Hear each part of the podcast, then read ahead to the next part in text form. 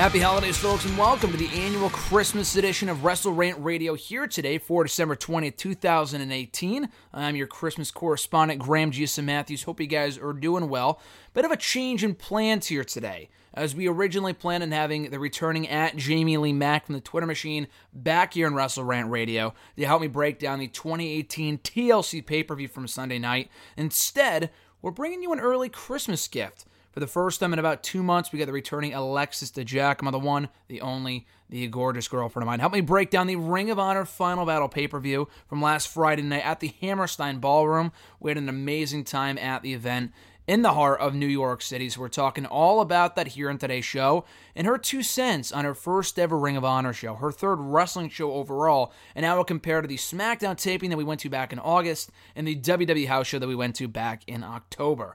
So, also in today's show, I'm talking all about the TLC show from Sunday, an abbreviated summary review of the show from a few days ago, as well as the latest happenings, the shakeup, what went down on Monday's Raw when Vince McMahon appeared for the first time in many months. Well, I'm talking all about that here in today's show, but first, a few cheap plugs. Course, Wrestle Rant Radio, new episodes available every single Thursday, not only on nextairwrestling.net, but also on iTunes. Simply search up Wrestle Rant Radio on the Apple Podcast app. Rate the show, review the show, subscribe to the show. You not only get every new episode on Thursdays, you also get every archived episode dating back to the show's debut in October of 2013. So, five years worth of content for your listening pleasure all on iTunes and various other platforms. Not only that, but next week here in the show, it's our final episode of Wrestle Rant Radio in 2018.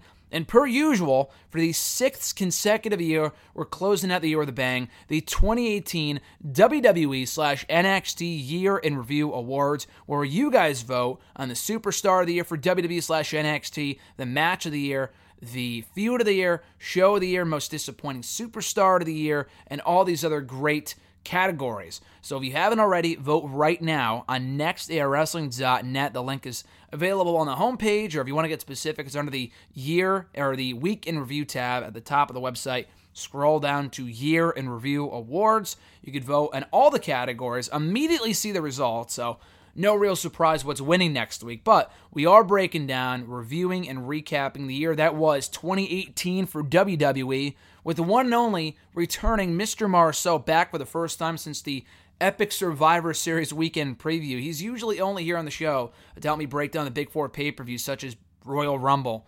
WrestleMania, SummerSlam, and um, and of course Survivor Series. I almost forgot what the last Big Four pay per view was there for a moment, but he is coming back for a special occasion next Thursday, per his request, to help me review the results of the 2018 WWE slash NXT Year in Review Awards.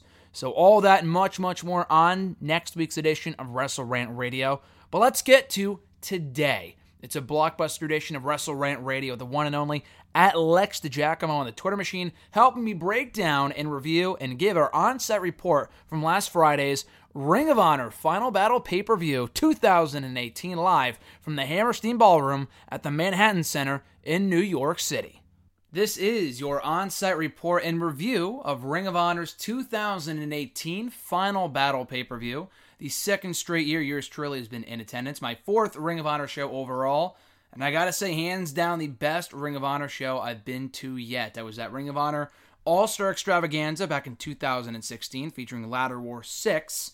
We had Ladder War last night, or on Friday night, rather. My second Ring of Honor show is Final Battle 2017. A good show, not quite spectacular, but a pretty good show. Uh, third show is a Ring of Honor television taping back in June of this year.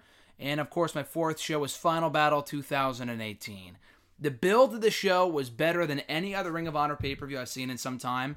And despite how little buzz the Ring of Honor like weekly television shows get, they're not always like they're not always like firing in all cylinders. But the pay per views themselves are consistently some of the best events I see all year in professional wrestling. That includes WWE, NXT, Impact, Lucha, the Ring of Honor shows, bar none, are some great, fantastic wrestling, some of the best pay per views you will watch all year. Final Battle 2018, at least in my opinion, was exactly that. Ring of Honor's had some great shows this year on TV, special events, Honor Club exclusives on pay per view, but I think Final Battle 2018 takes the cake. Uh, so joining me at this time, who was also there in attendance for all the action on Friday night in the heart of New York City, the Manhattan Center Hammerstein Ballroom for Final Battle 2018, my fellow Ring of Honor correspondent, the beautiful, the one and only, sorry, Ricochet, Alexis DeGiacomo. Alexis, welcome back to Wrestle Rant Radio. Thank you for having me again. So soon after your last appearance on the show, I just pitched you the idea to you a few days ago about coming back to Wrestle Rant Radio to help me break down the 2018 Final Battle pay per view, which, of course, you were out there with me. You were at the show with me, so I figured it was only fitting to have you back for one of our last um, shows of 2018 here on Wrestle Rant Radio. This will be the uh, December 20th show. Next week, we have the results of the 2018 WWE slash NXT Year in Review Awards, which by this point in the podcast, I've already plugged, but can't do so enough.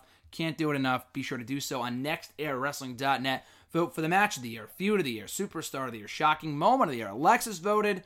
You should too. So that's next week with the one and only Mr. Marceau. We have the one and only Alexis DeGiacomo on today's show to help me break down Ring of Honor. So, Alexis, to kind of preface this conversation here, mm-hmm. so far you've been to two wrestling shows with yours truly. We yeah. went to a SmackDown taping back in August, also in New York, which was a pretty good show. Mm-hmm. then a WWE house show on a whim back in October, which yeah. was also good. Nothing to write home about. We reviewed that here in the podcast two months ago. Check that out if you haven't already.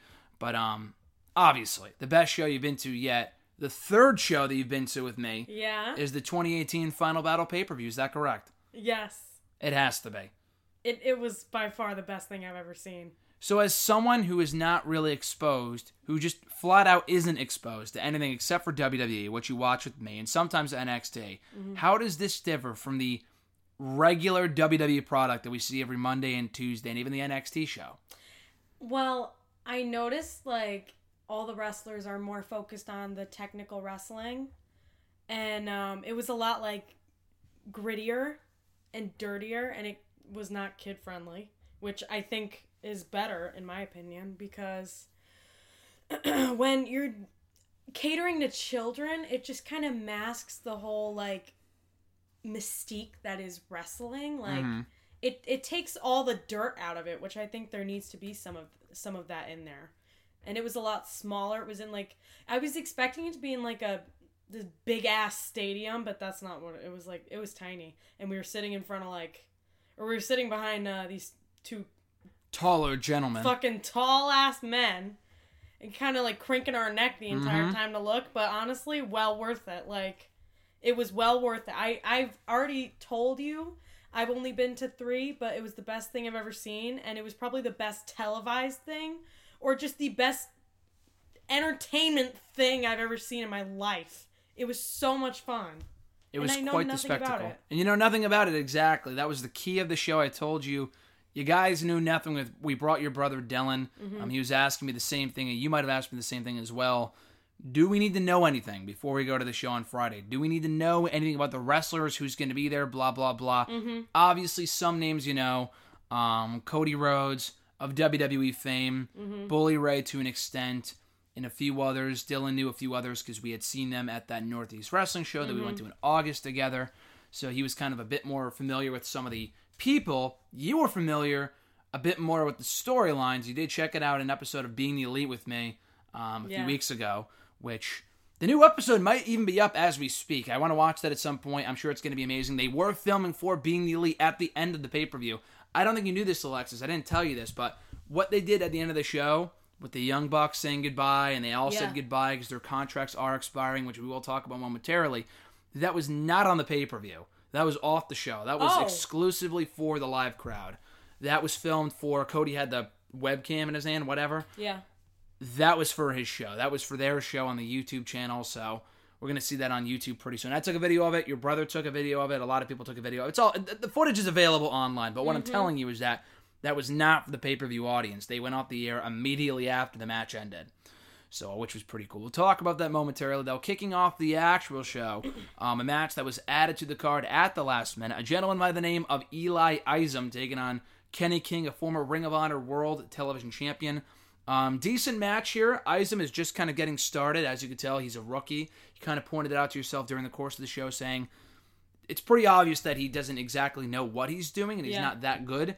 Um, the other guy I thought was a lot better. They made this for what this was, considering it had no prior buildup or a storyline um, incorporated in. I thought it was a good, well wrestled match. Got the meaningless match out of the way early. I like the fact that Kenny King won. There was no upset victory here. Clear cut victory for Kenny King as he makes the rise up in Ring of Honor. Overall, a fine match. Any other thoughts on this outing?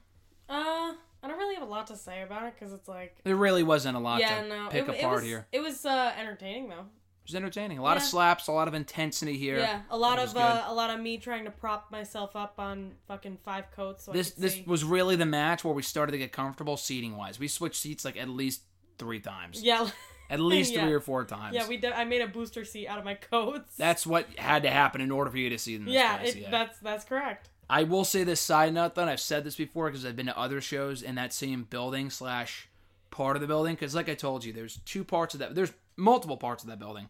There's the Hammerstein Ballroom, which is where we were. They had old ECW shows there back in the day. Another extreme company. Um, upstairs is the Manhattan Center. That's where TNA Impact filmed a few shows. They filmed a few shows there a few years ago, which is how I got familiar with the venue. But even more so than that, the early Raws back from 93 94 were filmed at that building. If you go back and watch the very first Raw on the network, they filmed scenes outside the building where we were standing to get into the building, which is pretty cool. Um, Bobby the Brain Heenan's there, a few other WWE Hall of Famers, so fun fact for you. The venue is pretty cool. It's not your typical like big stadium, like I told you. I told you that ahead of time. Yeah. It wasn't your XL Center. It wasn't your Madison Square Garden. It's not the Barclays Center by any stretch. So it's very, um, very intimate, a very intimate, electric environment. That's what we had on Friday. So Yeah. this was a good way to kick off the show. For the Ring of Honor World Television Championship, this was an excellent match. One of the best bouts all night, in my opinion. Current champion Jeff Cobb, the former Matanza from Lucha Underground, for those keeping track at home, taking on the challenger Hangman Adam Page. This was a fantastic match, and it was the only only the second match on the entire show, which is pretty fucking impressive. Uh, these guys kicked the shit out of each other. There was not a single dull moment in this entire thing. I know you and your brother were trying to talk back and forth at certain points. I'm like, you can't keep your eye off. You can't keep your eye off the action. There is always something happening here. Jeff Cobb's a fucking beast. Hangman Page is one of the best going in, in wrestling right now. He could be a big star in WWE at one point, I feel. And Jeff Cobb is just a super athlete for a guy of his size. And we also got the chance to meet him beforehand at the exclusive Ring of Honor fan meet and greet. We got to talk to Jeff Cobb real quick, and he's a nice guy too. So got his autograph, got a picture of the Ring of Honor World Television Champion. But yeah, overall a great match. I thought this was fucking awesome. Awesome is the best word to describe this. Yeah, I agree.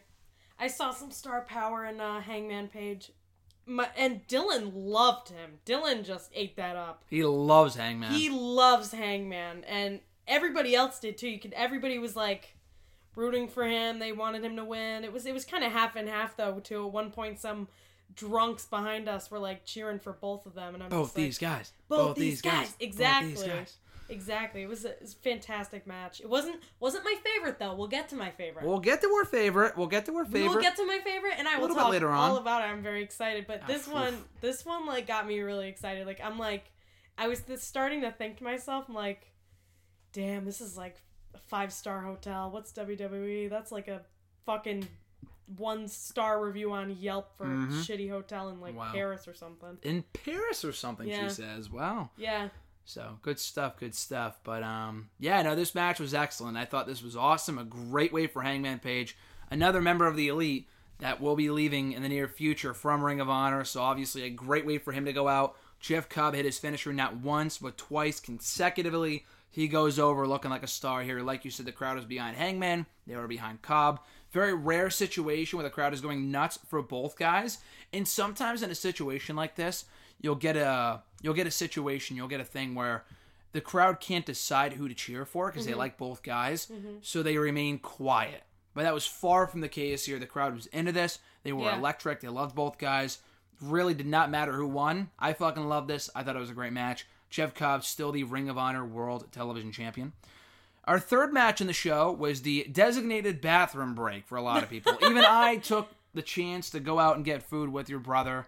Yeah, uh, I even was kind of stuck watching it. we were not the only ones. There was other members of the audience that were in line for the concession stand because it was a long line. It took the entire match. By the time we got the food, the match was over. Mm-hmm. Um, but it was still a good match. I've since gone back and watched it. The women worked hard. It was the Fatal Four Way Four Corner Elimination match for the Ring of Honor Women of Honor World Championship. That being Kelly Klein taking on the current champion Sumi Sakai, and the other combatants included Madison Rayne and Karen Q. So, Alexis, firsthand, you got to watch it. I was in line with Dylan. Yes. What did you think of this women's match? Um, I thought some of it was a little joke worthy. Okay. It was. I I I will tell you though, like the the woman that won, Kelly Klein, Sure. I did I did like her imme- immediately because she's like a bitch. So I I relate to her a little bit. Didn't look like every other woman that you would see in wrestling either. No, exact. I don't think any of them did really, except for no no. I none of them gave me that No, like, yeah. just your average. Like I Nikki Bella or a no, Charlotte God, or no, know, whatever. Jesus yeah. Christ, no, no, Mhm. fuck no. Like, is, no, no, we're good on that. We'll have enough of that women wrestling cancer. Mhm. But um, no, I I enjoyed watching. it. I thought it was kind of unique that she beat or she eliminated all three of them. I thought that was the best part of the entire match. That That's how you make a star. Yeah, it was really impressive. That's the point That's where I feel like it was unique. It, it put that woman over as like a force to be reckoned with. Like this woman's a fucking badass. yeah, Do not mess with her. Mhm. Um, Sumi Sakai had been champion since April. That was when the championship was instituted. Ring of Honor actually really had not had a women's championship ever until earlier this year, which is pretty crazy. that is. And it was really a male dominated company. It still is. It's by you could trash WWE all you want. Their women's division is second to none, and it's infinitely better than Ring of Honors. Yeah, Uh, it's really just kind of getting off the ground at the moment. But the crowd are getting into the matches. I mean, early on, the crowd, from what I heard, wasn't really into this match. But the further it went along, the more they got into it. They applauded for the finish. I thought this was good with the right result. Sets up Kelly Klein as a force to be reckoned with, and by far the most dominant woman in that, enti- in that entire Women of Honor women's division. Um, that leads us into our next match of the Ring of Honor debut of Zack Sabre Jr., a member of the Cruiserweight Classic a few years ago in WWE. He opted to not sign with WWE. He almost ended up in the Cruiserweight division. This guy is way better than that. 205 Live right now is great. Before recently, before this past year, the division was fucking shit. So I'm sure this guy would have regretted coming to WWE if that was the case. So gladly, he did not sign.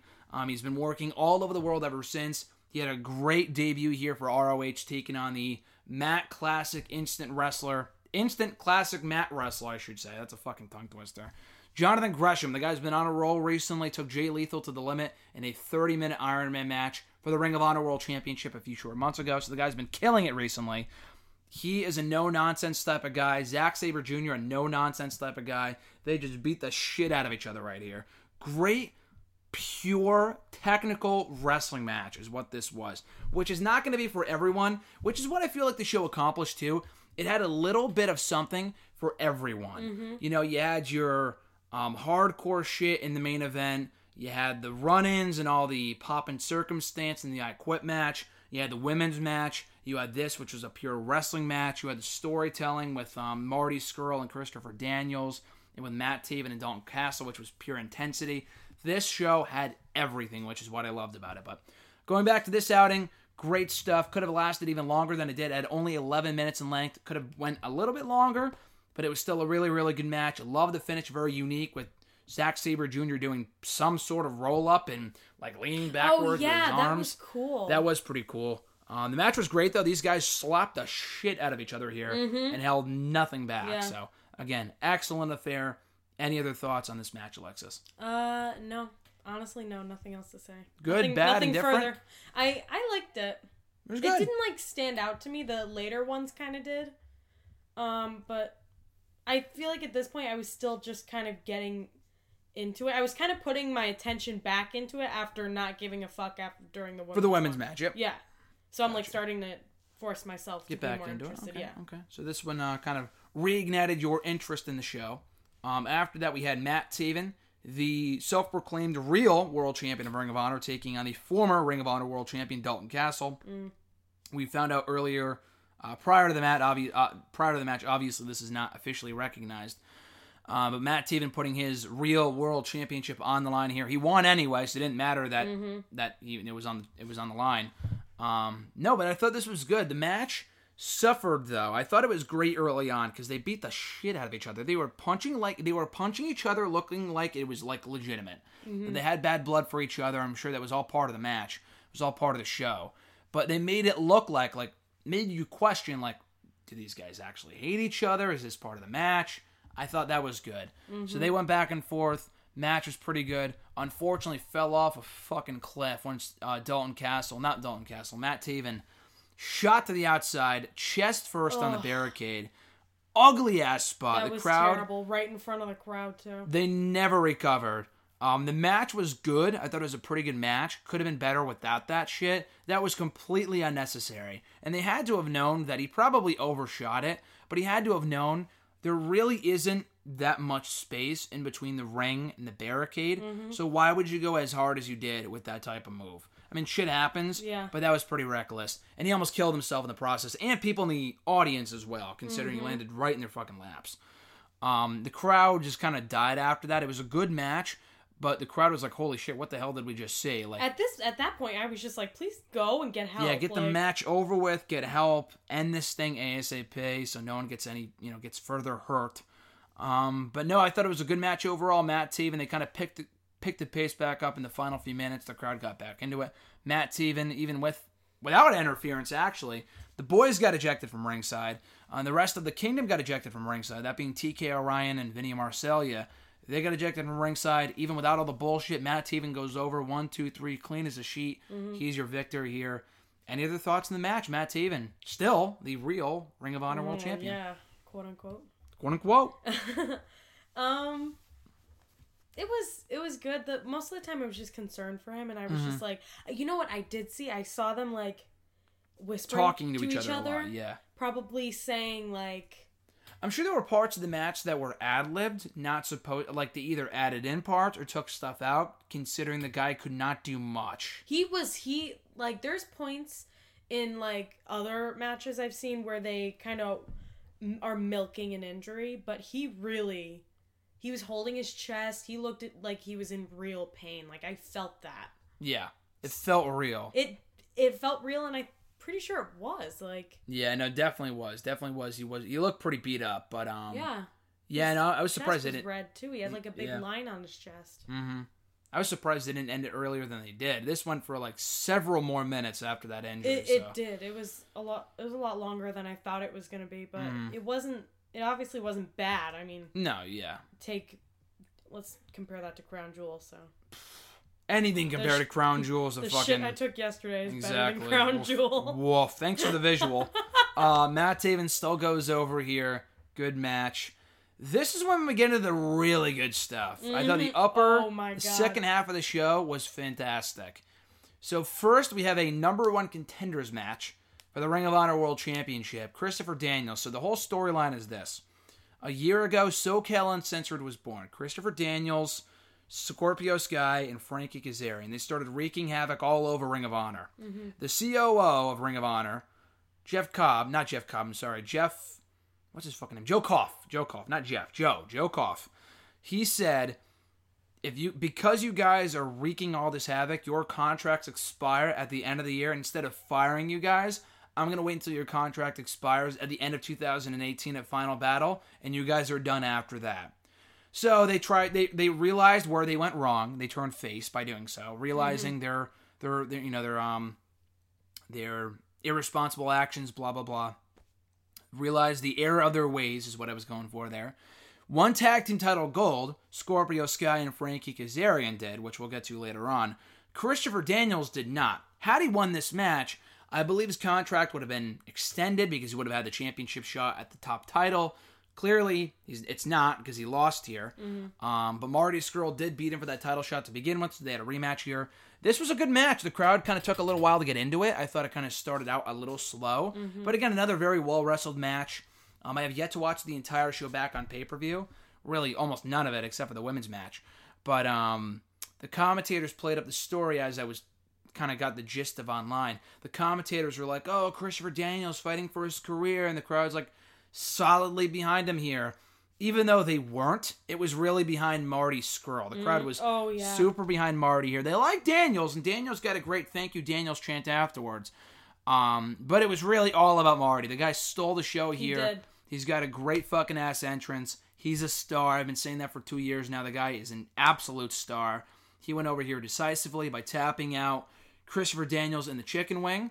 Um, and a great, fantastic final farewell for the fallen angel as he loses to Marty Scurll. So, storytelling wise, I thought this was great. The in ring action was entertaining.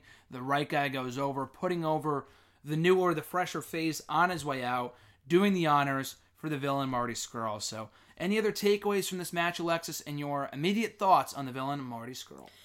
Um. Well, I am a fan.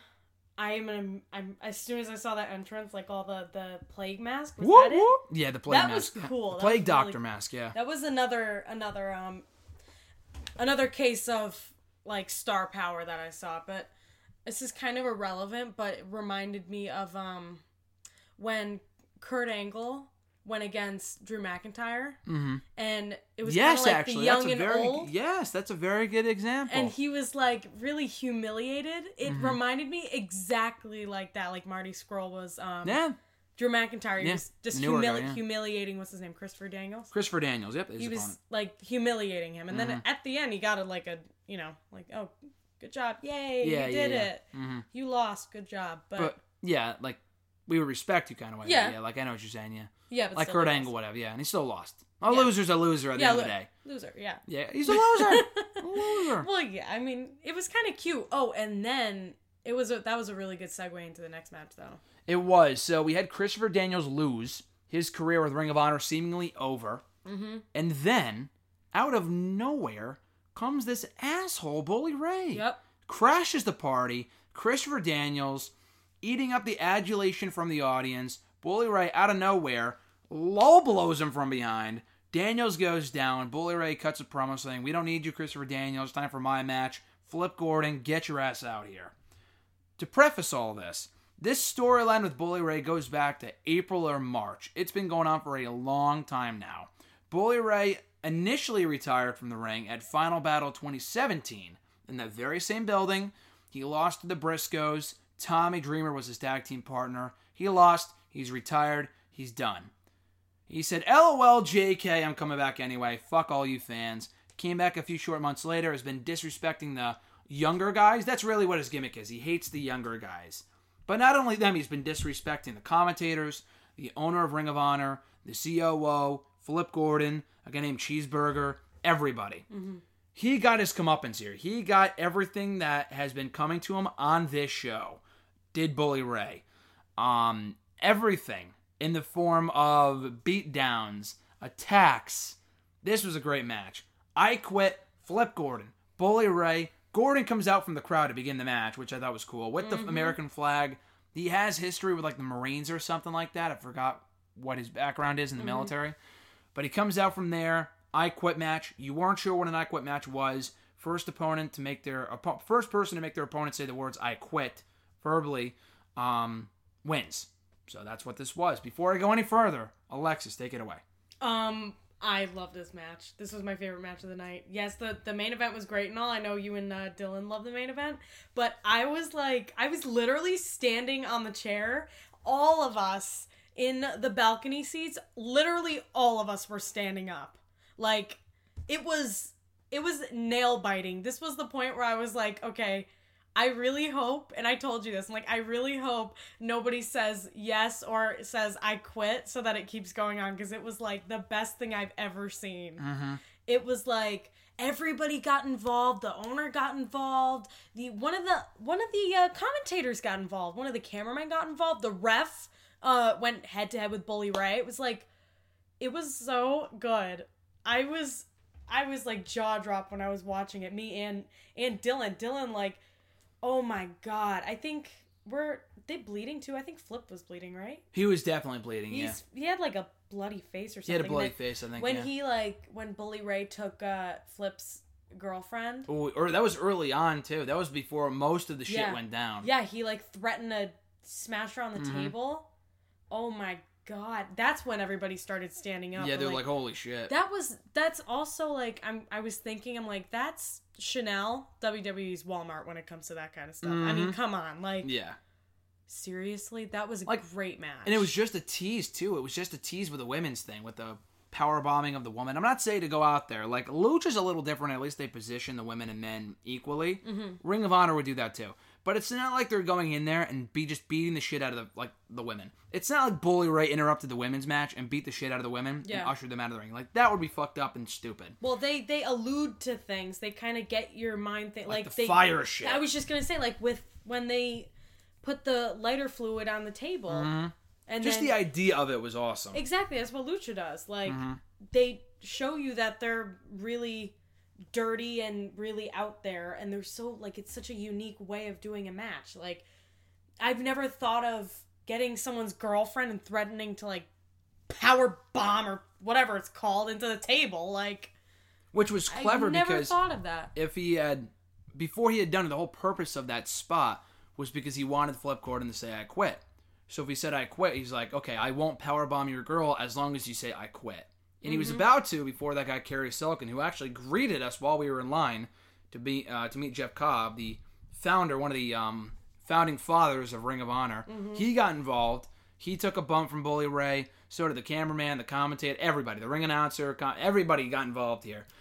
And again, It was insane. It was like it was like pure madness. Oh my god. a lot of shenanigans. You can't do it in every match, mind you. No. Because they had a lot of shenanigans in the next match, which I wasn't exactly a fan of, just because we had a lot in this match. So you can't have all the bullshit in every single match, because that gets annoying real quick. But when the story is right, and you need to pay off a, a storyline the right way, this is how you fucking do it. Yeah. Because like I told you, he had bullied every one of those people that got involved. That guy, even the guy, the Sandman, when the lights went out and they came back on, and he fucking showed up, the place went fucking nuts. Mm-hmm. So again, everyone here served a purpose. I thought it was awesome. Everyone really like fucking killed it.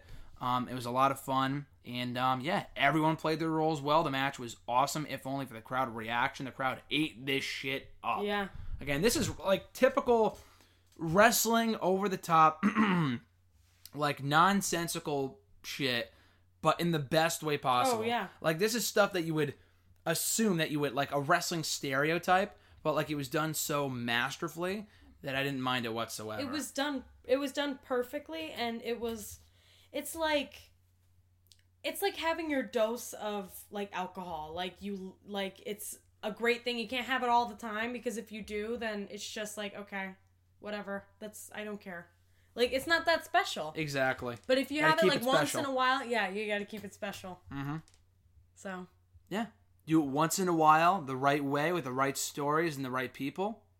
It's gonna be good. It's gonna be magic. It- you can create magic that way. even I know it worked out. Everything was perfect. Mm-hmm. and I know like obviously I know nothing about that shit. So Exactly. it was it was really good. And then Bully Ray gets beaten in the end. It was amazing. I, Yeah, I enjoyed this I- a lot. I maybe think it ended a little too quickly.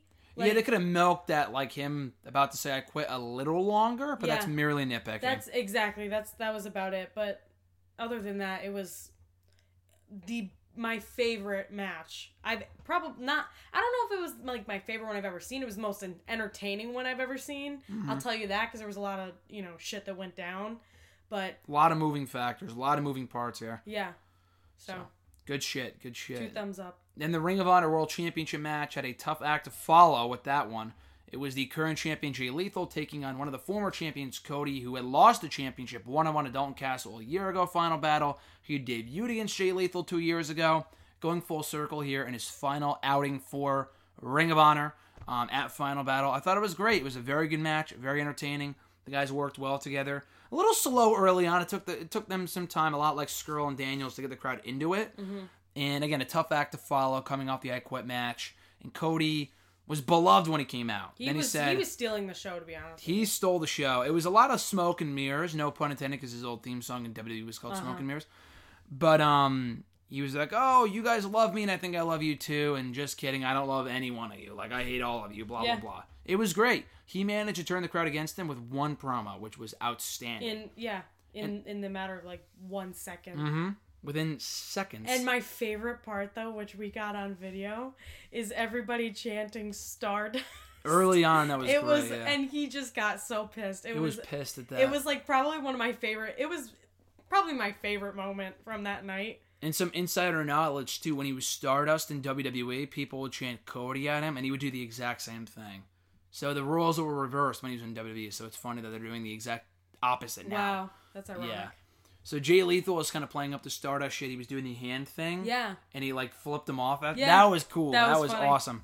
So I enjoyed the hell out of that. This was a very good match. Jay Lethal still the Ring of Honor World Champion, as many expected. I mean, Coney was. It was. It's been well known for a while that he was leaving after Final Battle. He lost. They didn't do anything surprising, nor did they need to. Jay Lethal gets him to tap out to um, retain his championship. So, any other two cents on this? Um, not about the match per se, because the match was like the match was good. I was just focused on like Cody's character, like him building the character. Yeah, him like running around the ring, all, being an asshole. Him yeah. taking a taking a crowd member's beer and dumping it on his face. I like really. How do you get away with that shit? How do you Mm-hmm. do that? And then another time he was like, he kept getting like slammed into the barricade, and he took this crowd member's beer on the other side and just starts chugging it and just Mm-hmm. threw it near the ring. Like yeah, they really can get away with anything. That's what makes it so unique. pretty much. Yeah. Like I I don't I've never seen anything like this before. I mean, Mm-hmm. I don't watch a lot of wrestling, a lot of different wrestling, but this was this was something else and I I even told you like I have to start watching this. It's so amazing. It was outstanding. Yeah, so again, good unique. stuff here. The um the pop and circumstance with the Cody Rhodes thing and him going to the audience members and like kind of being a dick to them just so they would boo him was awesome. That was perfectly done. That was great. It really added a lot to the match because otherwise people would be cheering Cody and booing Jay Lethal, who was supposed to be the babyface, although he cheated to win, so I'm not exactly sure what they were going for with that. But overall, very entertaining match. Then we get to the main event, Ladder War 7. They do not do this often. They number them because they only do it every few years.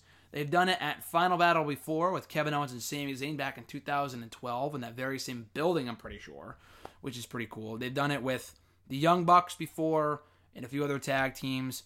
Um, the first ladder war in over two years. I was at the last one in Lowell, Massachusetts, so I was fortunate enough to be at this one as well. Complete chaos and anarchy. This was unbelievable from bell to bell. Again, one of those matches where you cannot take your eye off the action. No. I'm not even going to attempt to recount everything that happened here, recount and recall everything that went that that went down in this war, which is exactly what it was billed as and ended up being. But um, just a lot of fun, a, A lot, of, of blood. a lot of blood, buckets of blood being bled by almost every guy in this match.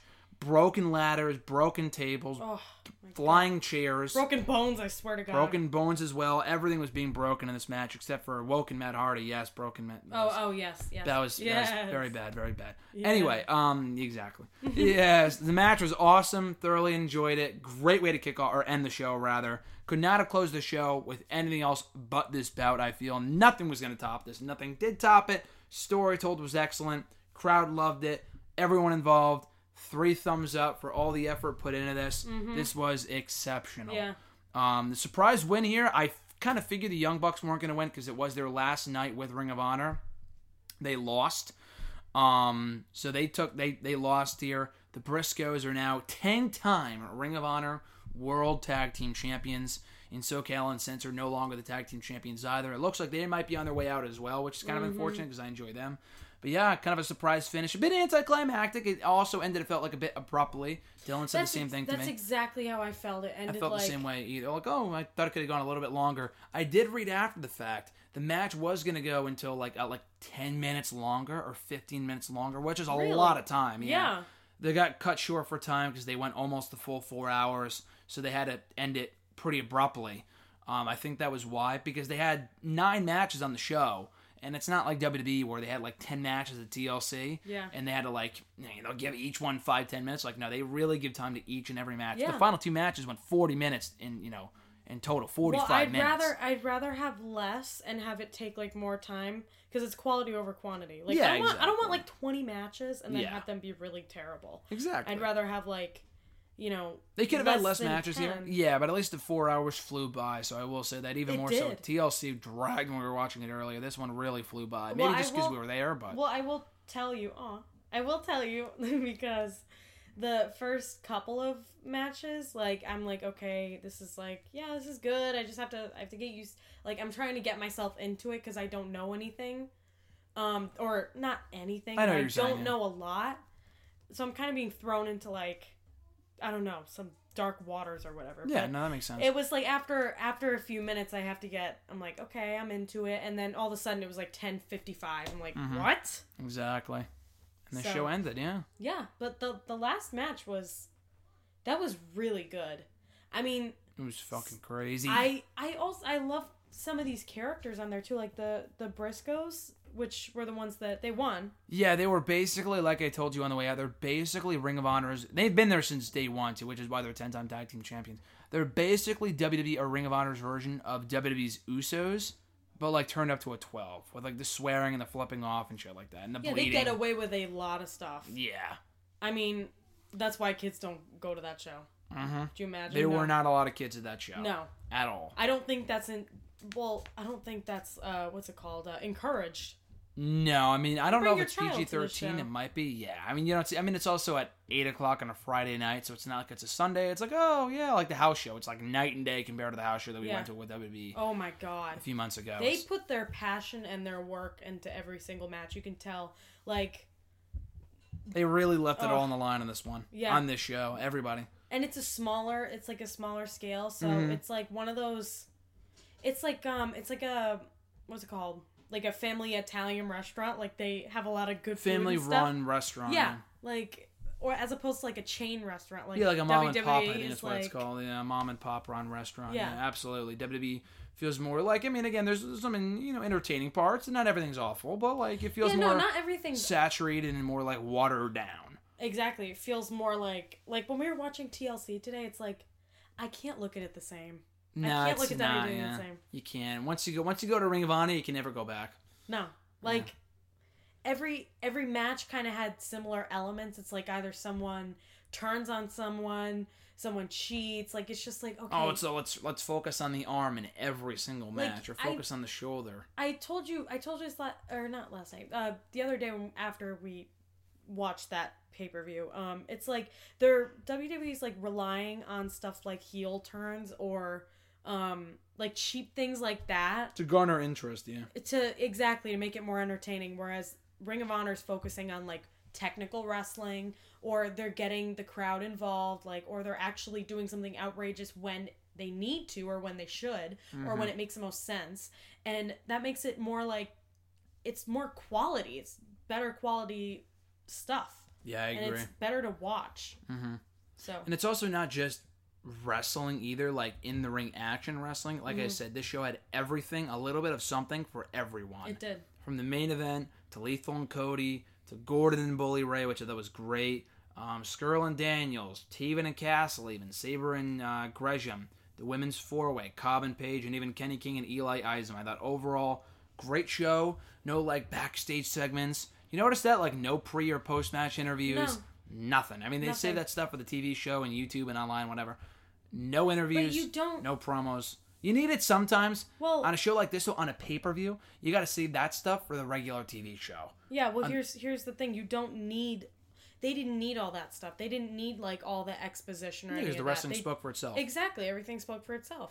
And the video packages too, they did a good job of like getting you familiar with the stories, and they weren't lengthy, which they can be. WWE is the best in the world at creating like vignettes and video packages Yeah. and shit. But still, you don't even need those. Like the wrestling speaks for itself, and we Yeah. didn't even hear the commentary. The commentary would have been even better to kind of get you familiar with what's going on and get you familiar with the stories. Didn't even need it. Didn't even, even need it, yeah, exactly. It's like you also don't even need it to be entertained because it's just, it's pure entertainment and No. it's it's really great quality entertainment too. So it was fantastic. 500 thumbs up for me. Thoroughly enjoyed the show absolutely loved it. Like i said it's not saying much because i've only been to four but yet by far the best ring of honor show that i've been to. Um, and i told you this the other day might have been the best show i've been to all year and i've been to a lot of shows. I I've believe to- that because it was insane. i've been to almost a dozen shows this year from wwe now ring of honor independent shows the show that i went to with your dad and dylan a few months ago. Um, that covers a lot of ground including three takeovers this might be better than any one of the takeovers that i've been to in terms of overall experience Wow. the amount of fun that I've had.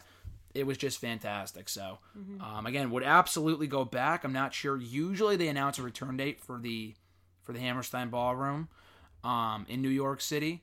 I think they might be back. I think the next time they're in New York is the Ring of Honor New Japan Supercard show over WrestleMania weekend, which already got two tickets too. Hoping you can join me for Heck that. yeah. Time will uh, we will soon see, and time will tell. But um, it's got the Japanese people on it too, which are also great. I haven't, re- I don't really follow that too much, but they're awesome. Like that guy Kenny Omega that I was showing you before. Yeah. he should be on that show unless he doesn't resign in New Japan.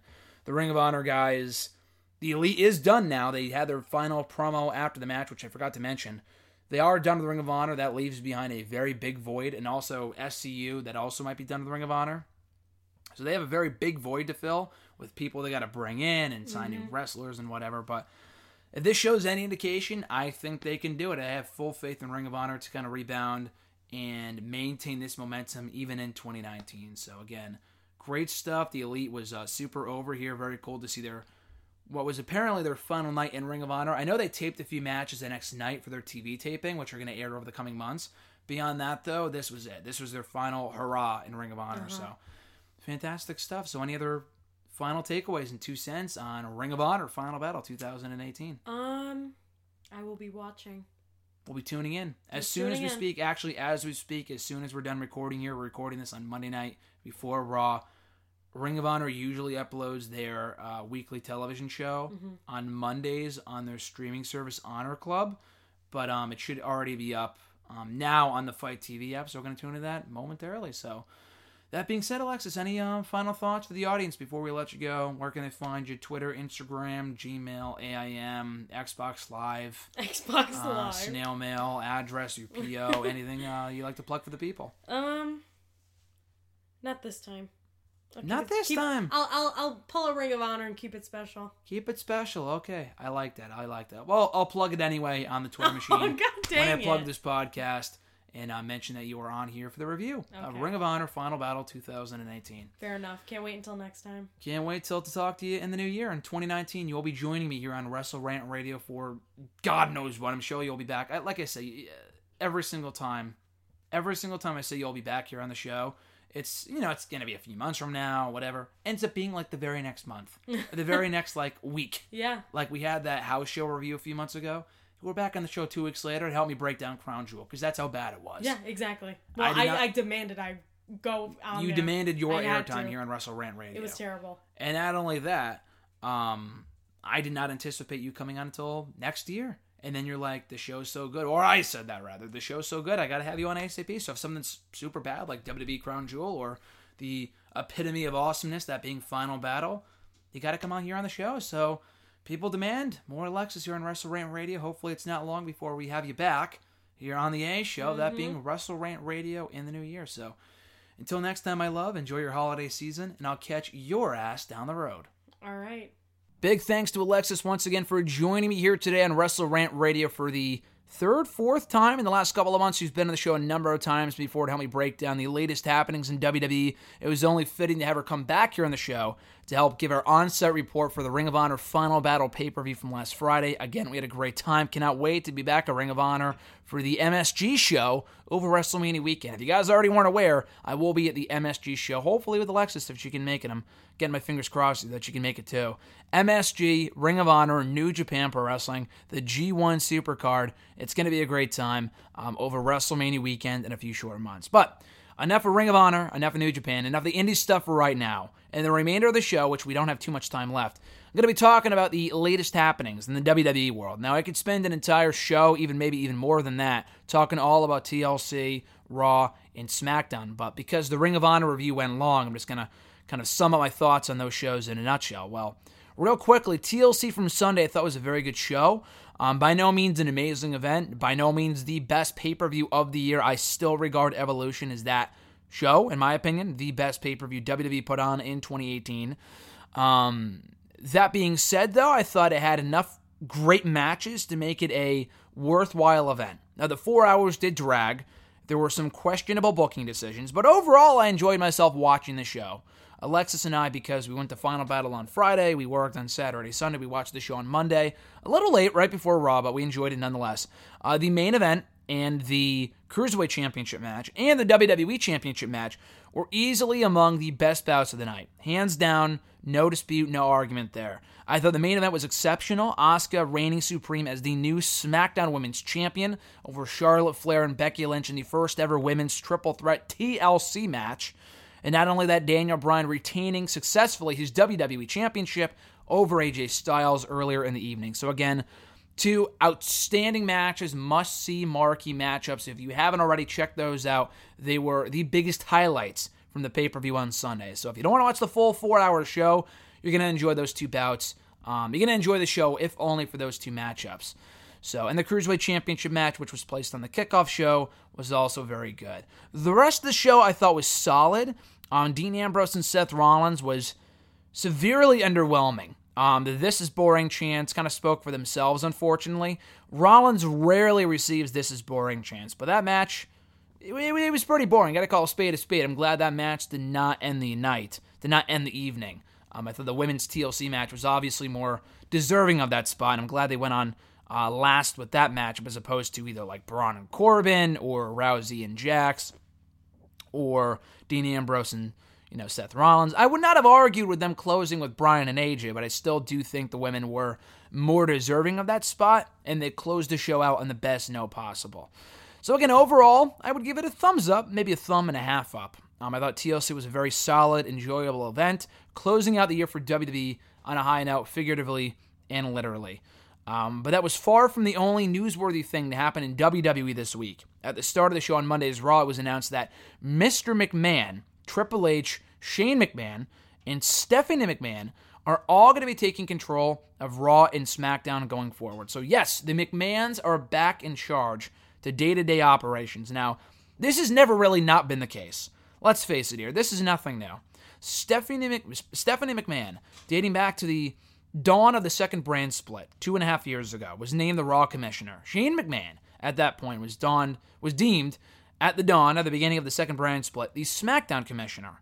So again, they've always been in charge of their respective shows. Um, but they've always kind of been in the background. Stephanie, we have not seen in a regular role on Raw in a long time, probably since right before WrestleMania. Shane was off TV for a while coming out of WrestleMania before being brought back around October, and he's been on the show nonstop ever since. And I like Shane, but overexposure is overexposure. It does not exactly help him, and it's not the uh, greatest role for him to be in. And the whole teasing of a heel turn, it's some weird stuff. So not only those two, but obviously Vince has always been on charge. We rarely see him on WWE TV nowadays, but he is back in a regular role in the show. If his appearance on SmackDown was any indication, Shane was also on SmackDown this week. Triple H is back, Stephanie's back. So I'm not a big fan of this. I am a fan of getting rid of authority figures, like the general manager positions. I love Paige. I feel like she's the biggest victim all of this because I thought she was a great, fantastic fit for that GM role on SmackDown. She can't wrestle anymore. She obviously took to the role. She enjoyed doing it. She was surprised as anyone on Twitter this past week when it was revealed on Monday's Raw that GMs would be a no more and that the McMahons were taking over both Raw and SmackDown. She seemed a little bit shocked by that, so it would not surprise me in the slightest that if they didn't tell Paige about the news ahead of time, and that she found out when the rest of us did when watching Raw on Monday night. That would not surprise me at all. Um, so I don't know what happens to Paige moving forward. It was addressed at the beginning of SmackDown that they're going to find more responsibilities for her, a different role in the show. No one really knows yet. I could see her maybe becoming a commentator. I feel like that's not her strong suit. We've seen her do commentary before. I, I feel like that's not exactly something that she would thrive at. I thought the GM stuff was perfect for her. Now, if they want to appoint someone to be the head of both the Raw and SmackDown women's divisions, I think that would be a good idea. Um, because you know Alexa Bliss was doing that for a while on Raw. I guess that's now null and void. That Baron Corbin is out of control. That was not addressed on Monday's Raw, but I assume that's no longer the case because Alexa Bliss did not appear on Monday's Raw. But based off what the McMahons were saying, Alexa Bliss's position as the head of the Raw Women's Division is no more. But with Paige, I don't know where she goes from here. It really is a shame they had to knock the authority fig- uh, authority figure positions out, just for her sake. Just because I feel like she would have been a um, a much better, you know, authority figure, and she has been a much better GM than either Shane or even Daniel Bryan was for a while. So it's a shame that she has to kind of suffer because of their changes on both the Raw and SmackDown rosters. That being said, uh, the McMahons being back in charge is not exactly something I'm a big fan of, if only because we've seen it before. The more things change with WWE, the more they stay the same. This has been the case forever, dating back to the late 90s, with the McMahons being all over WWE programming. They just can't seem to stay away for long. It always is out. It is. It's always about the McMahons, no matter what. Whether it's Vince, whether it's Shane, whether it's Stephanie, whether it's Triple H, or a combination of all four, or including Linda. So including all five, which Linda was around for like a cup of coffee in the early 2000s. So let's not drag her into this. But beyond those folks, it's always about the McMahons at the end of the day. They just can't seem to stay away and can't seem to focus on anyone else but themselves at the top of the food chain of the company. If one of them's gone, usually the other one's around for the time being soon after. Um, you know, until the other one comes back, and then they're all back, and then they're all gone for like a week or two, and then another one comes back, and another one, and another one. It's just a recurring, never ending cycle. And it does nothing to add to my intrigue of Raw and SmackDown. I think if they really want to turn things around for the sinking ship that is Monday Night Raw and SmackDown to an extent, it all changes with the creative team. It all changes with the writing of the shows. Whether it's you know Vince approving the shows, whether it's the creative writing team having a lack of ideas, whoever fault it is, that needs to change first. I don't know if someone needs to be fired or someone needs to be hired or something needs to be changed with the writing process of these shows. Because if nothing changes in terms of how the shows are written, then nothing is going to change in terms of how we view the show every Monday and Tuesday night. It's going to be the same shows that we've been seeing for months now. Specifically, Raw. SmackDown is much more bearable than Raw. Um, but with Raw, though, unless something changes at the top, then nothing will change. And seeing Vince come out, seeing Shane come out, seeing Stephanie come out, seeing Triple H come out to make matches every week is not exactly what I want to say. Now, Vince did see did say at the start of his promo on Monday's Raw, though, that we're we're done with the days of absentee management. We're done with the days of absentee management, and I'm like, I'd rather have absentee management than an absentee champion. Like that was never addressed. The Brock Lesnar situation was never addressed. The fact that he's fucking Universal Champion, despite the fact that he never shows up on the show, and that he's been Universal Champion by and large since April of 2017, a whopping two years ago. This guy became a world champion and has really not been on the show ever since. Um, that was never really addressed. I'm sure that will, you know, be taken care of. Hopefully, come the Rumble if Braun can beat Brock. Otherwise, why would you give Braun another shot at the championship? Even if Braun does beat Brock, I still don't care. I've talked about this before, but at least it's better than having Brock around as champion because the guy's never fucking around. So anyway, the absentee management stuff I would honestly prefer. Like I prefer the days of Jack Tunney from like the 90s and the 80s and whatnot, when we would have a like a commissioner that would only show up when necessary, and it was a big deal. Like William Regal as a prime example. Yes, the guy will film probably like weekly segments backstage to announce matches or confront superstars da da da da da, but he never really appears in front of the live crowd unless it's a big deal. Unless they save it for like a big happening, which I really enjoy. Um so yeah, with you know, uh, with, with, absentee management, I would rather have a GM that's not really around, that is more so heard from rather than seen, than what we are bound to be getting going forward, with the authority essentially being back in power. Now, again, oh yeah, it's all about the people for now. Yeah, for a fucking cup of coffee before they turn heel, so it suits their narrative. Until Triple H turns heel in time for his WrestleMania matchup, then it's going to be all different with them booking more matches that are no different than what Baron Corbin was doing before he lost power a few weeks ago at TLC on Sunday.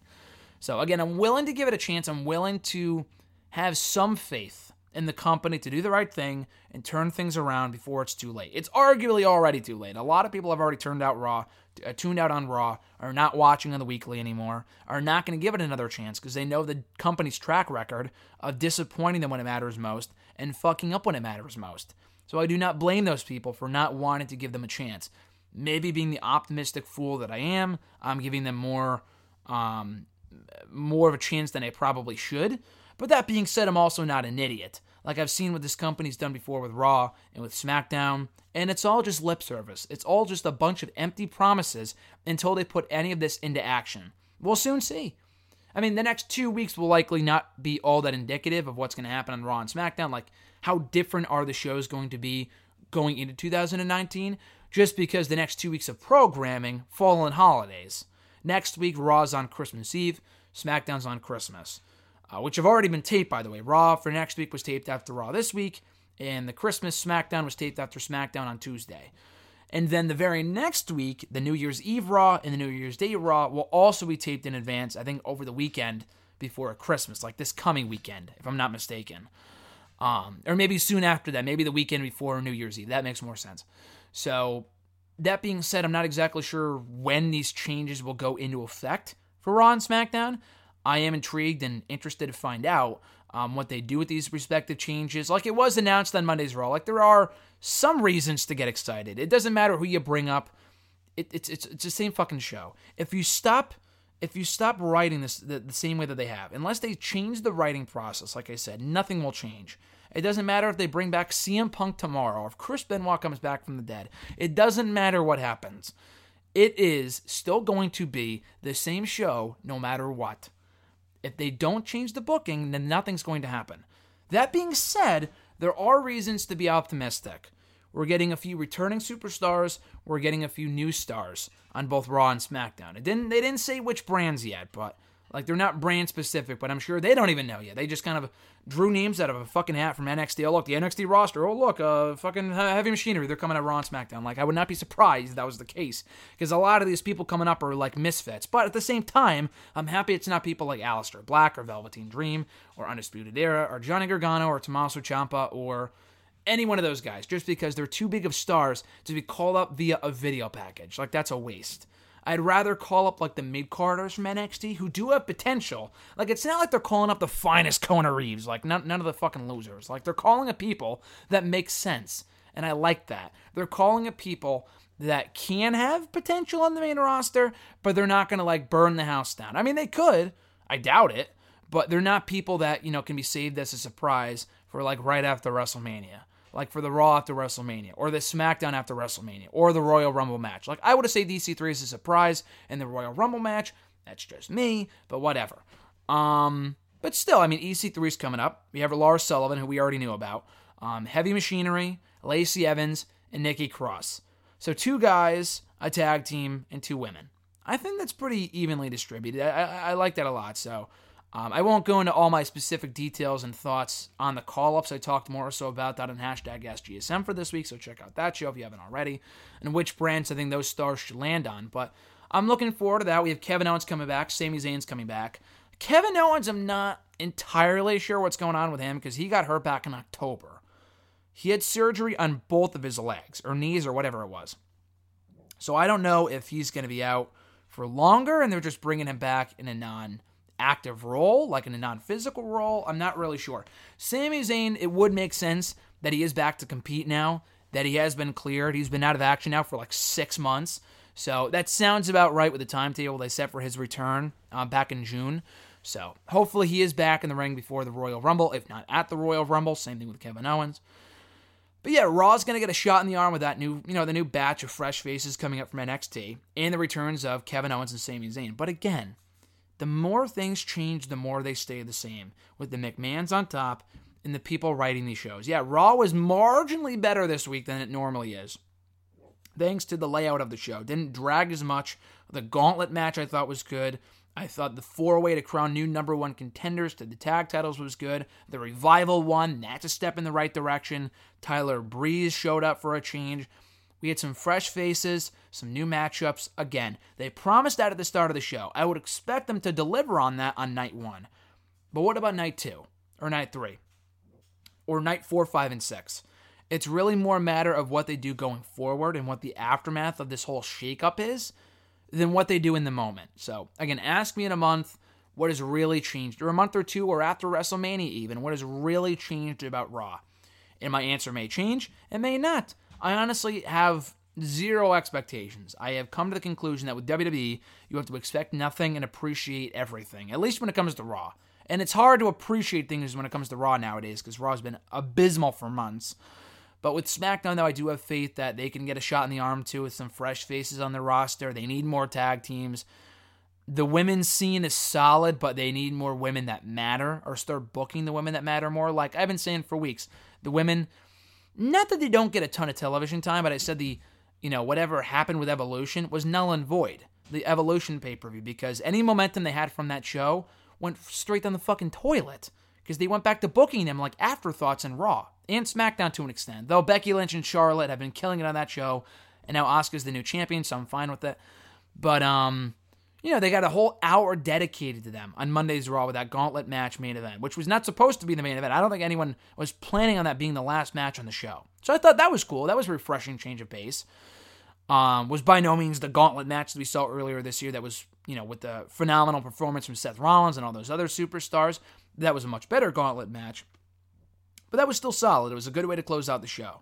You know, gave, you know, shine some spotlight on um, shine some light on some of the newer faces, like some people that we don't ordinarily see on Raw, like Alicia Fox and Dana Brooke and Ember Moon. And Natalya won the whole thing. We have Natalya and Ronda Rousey for the Raw Women's Championship um, coming up next week on the Christmas Eve Raw. We have that. We have Elias and Bobby Lashley and a Miracle on 34th Street fight. Take that for what you will. Take that for what it is. SmackDown, we have Samoa Joe and um, Jeff Hardy. We have for the United States Championship, Rusev versus Shinsuke Nakamura. So it's shaping up to be a, a, a, few solid shows. I don't them I don't expect them to take the show seriously just because they do fall on the holidays. But we'll see. We'll see what happens with these shows. If they're any any any fun, entertaining at all. I mean, I expect them to be. I don't expect them to be these new this all new fresh start as WWE was promising this past week on Raw and SmackDown. I think that will go into effect after the new year. But nonetheless, it is a step in the right direction to see that they are taking steps in delivering better content and delivering more compelling programming because in recent months it's been very hard to find reasons to watch Raw specifically. SmackDown's been a lot better. NXT's NXT's been amazing since day one. Always has been great, likely always will be great. So, when in doubt, watch NXT or Ring of Honor, like we talked about earlier, to go full circle. But we're on SmackDown, the jury is still out, and we will soon see whether WWE will stick to their promises, see those promises through, and make Raw a much better show and improve upon their mistakes. And, you know, they've already realized where they went wrong because they acknowledged it through the Seth Rollins promo last week. What's really indicative, what really speaks the loudest volumes is whether they follow through on making it a better show. Knowing what's wrong with the show and not attempting to improve it makes Raw that much worse. But if they want to change that moving forward, they will put forth the effort to make it the best show that it could possibly be. Maybe not Attitude Era levels, maybe not freaking like PG 14 level shit. It doesn't have to be. You don't have to be PG 14 to have a good wrestling show. Look at SmackDown, look at NXT, look at Ring of Honor. Like, you don't have to have a PG 14 show they have a great wrestling show. Raw just needs to stop writing bad storylines. Yes, it is tough to write a three hour show. I saw Seth Rollins complaining about that on Twitter last week. I get it. At the same time, though, at the same time, it really speaks volumes that the best idea that they can come up for people has to do with peeing on robes and all this other dumb shit like handicap matches and stuff like that. That is just pure lazy writing, pure laziness. So, again, if they really want to change people's perceptions of Raw and SmackDown, specifically Raw, they'll take action now and actually deliver on what they promised on Monday's Raw with new faces, new matchups, but more importantly, a new creative direction. Because if not, nothing will change. Anyway, guys, thank you for joining me for Wrestle Rant Radio here today, the penultimate episode before the final show next week. Once again, big thanks to Alexis for joining me for the Ring of Honor Final Battle 2018 pay per view review and the on-site report from one of the best shows I've been to all year round. But it's not over yet. We got one last show next Thursday breaking down the review and the results uh, reviewing the results rather from the 2018 WWE slash NXT Year in Review Awards, as voted on by you fine folks. If you haven't already, you got six days left to vote. We got next Wednesday. We're closing the polls before we break down the results on next Thursday's show with Mr. Marceau, RJ underscore Marceau on the Twitter machine. Vote for the match of the year, superstar of the year, feud of the year, tag team of the year, women's wrestler of the year, and so much more in the polls right now on nexterawrestling.net. One final plug for you guys. You can check out new episodes of Wrestle Rant Radio every single Thursday, not only on nexterawrestling.net, also on iTunes. It's available if you simply search up Wrestle Rant Radio on the Apple Podcast app. Rate the show, review the show, subscribe to the show. You not only get every new episode on Thursdays, you also get every archived episode dating back to October of 2013. On that note, folks, find me on social media on Twitter at WrestleRant, Facebook at Facebook.com backslash Graham.gsm.matthews, on YouTube as well, YouTube.com backslash Graham.gsm or Graham GSM Matthews, whatever the hell it is, YouTube.com backslash C backslash Graham GSM Matthews. Getting the links mixed up here, but nonetheless, guys, enjoy your awesome Christmas coming up next week. We are five days out from one of the best holidays of the year. Five, six days? I think it's five days from today. Nonetheless, guys, have a great holiday season. I'm Graham GSM Matthews, and I'll catch your ass down the reindeer road.